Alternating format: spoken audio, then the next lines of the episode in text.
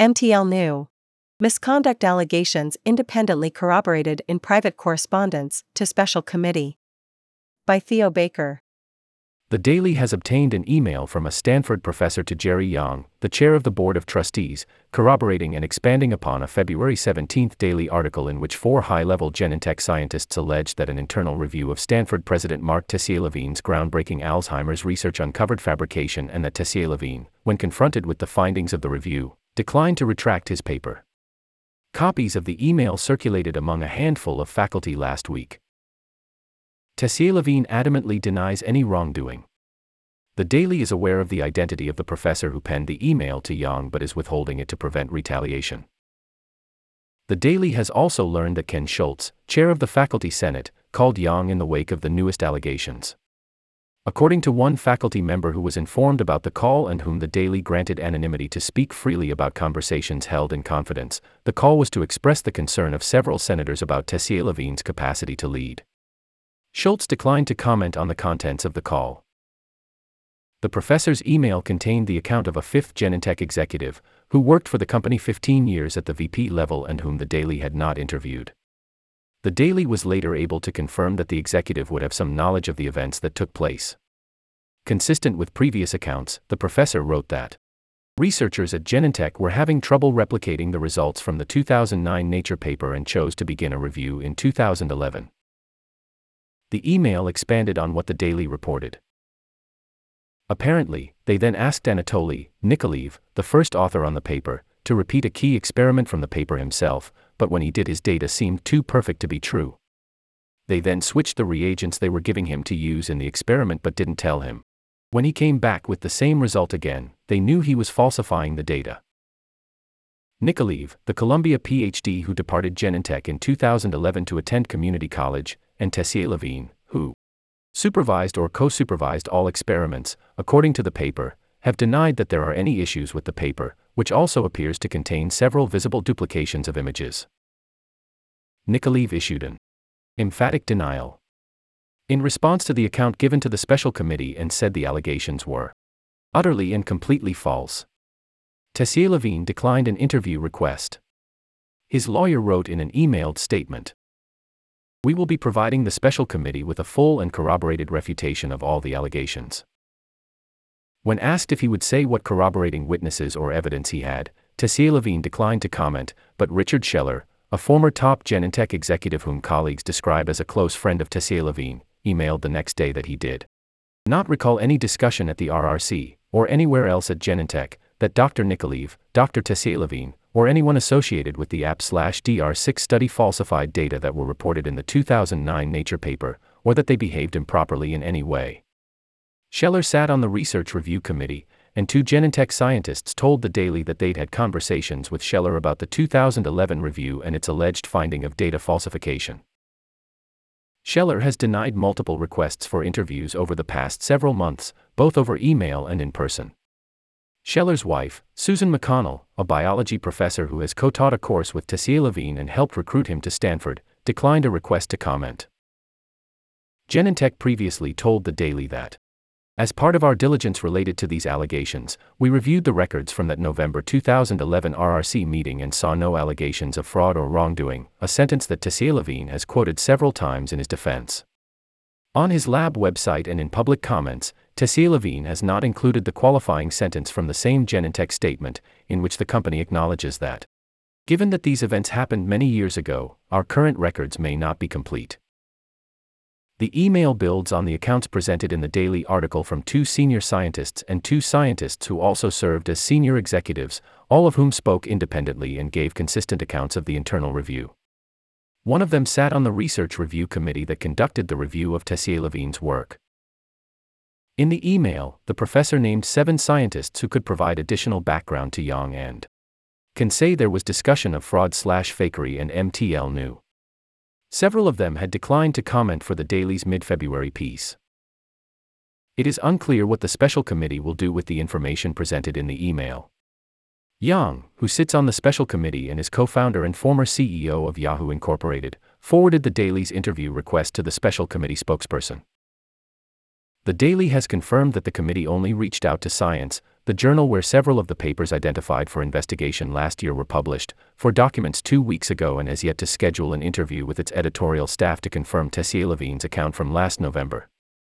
None of the daily sources for its February 17 article has been interviewed by the committee. And, while the committee said that it was consulting an expert in image forensics, some of the world's foremost experts, including Elisabeth Bik, Mike Rossner, Jana Christopher, Matthew Schrag, and David Vaux, have not been contacted or heard of anyone who has. Aidan Ryan, a senior vice president for crisis communications at Edelman and spokesperson for the committee, would not name the expert the committee was consulting. Ryan also would not say what standard for evidence collection and research misconduct the committee is working with, referring the Daily to a written statement that said the committee would be following Stanford's values of excellence and fairness. Ryan has declined to answer several questions about whether the policies in the Faculty Research Policy Handbook would be applied. Regarding the allegedly altered images in several papers he co authored, Tessier-Lavigne has said that he was not involved in any way in the generation or presentation of the panels that have been queried and was included as an author on these publications solely to recognize his contribution in providing necessary reagents for the research by other authors. Some scientists have pointed out that the university's research policy handbook, in effect for decades, states defense of minimal participation is entirely inapplicable when one is co author of the disputed work.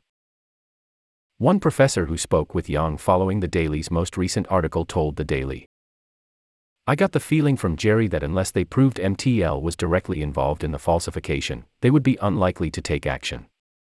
But of course, MTL would not be in the lab or directly involved in making figures for the paper. That was the postdoc's job. The professor spoke on the condition of anonymity in order to speak freely about conversations had in confidence.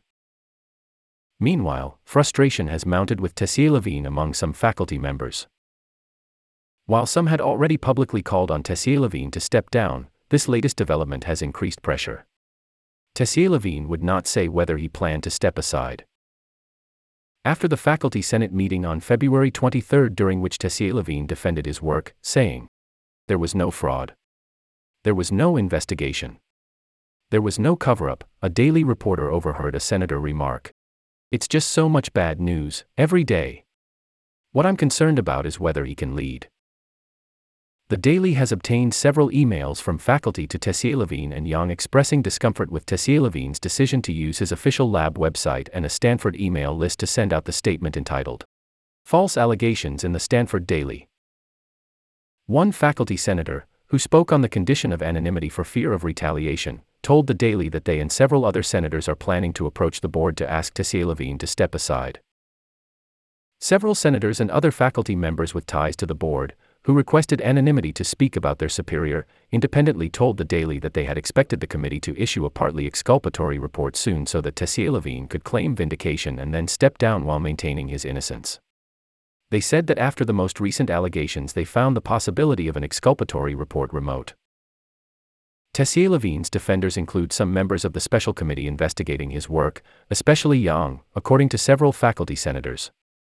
Seven scientists wrote a January letter to the editor urging caution in rushing to judgment on MTL case. All seven appear to have potential conflicts of interest that were undisclosed in the letter which identified its authors. As faculty members and principal investigators in contemporary biological laboratories. Robert Malenka, one co signatory of the letter, has worked at several institutions alongside Tessier-Lavigne, starting at the University of California, San Francisco in the 90s. He served on the Scientific Review Board of Renovis, a company Tessier-Lavigne co founded, for eight years. Richard Scheller, the former chief scientific officer and head of research and development at Genentech, who emailed after Tessier-Lavigne was asked if he had corroborating accounts, has personal ties to several of the letter's authors and is considered a close friend of Tessier-Lavigne, according to former colleagues of both men.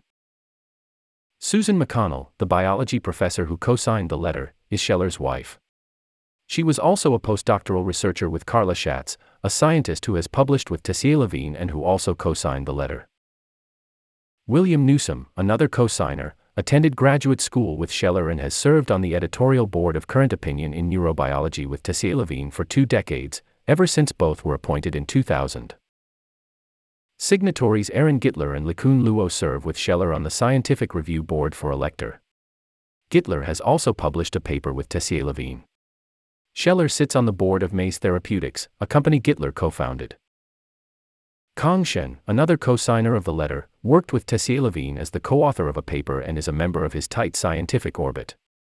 Shen was a researcher in Cori Bargmann's lab at UCSF, which was closely aligned with Tessier-Lavigne's lab. Bargmann has been quoted in a number of glowing profiles of Tessier-Lavigne, and the two are publicly close. In 2013, Bargmann and Tessier-Lavigne hosted a joint lab reunion that Shen attended. She also serves on the Current Opinion in Neurobiology editorial board with Tessier-Lavigne and Newsome. Shen has also co authored a paper with Gitler. Since the Daily's most recent article exposing allegations that Tessier-Lavigne kept findings of scientific falsifications from becoming public, only Newsome has spoken publicly, telling the Washington Post. I see nothing alarming here. Gitler told the Daily that he was waiting for the committee's report.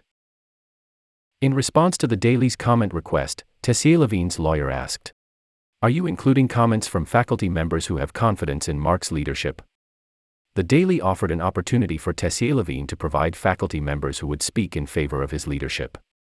One faculty member, Chair of Radiology Gary Gold, emailed the Daily shortly after to express confidence in Marc Tessier-Lavigne's leadership and later wrote that the Board of Trustees setting up an independent investigation into the allegations that have been raised is an example of transparent and responsible leadership.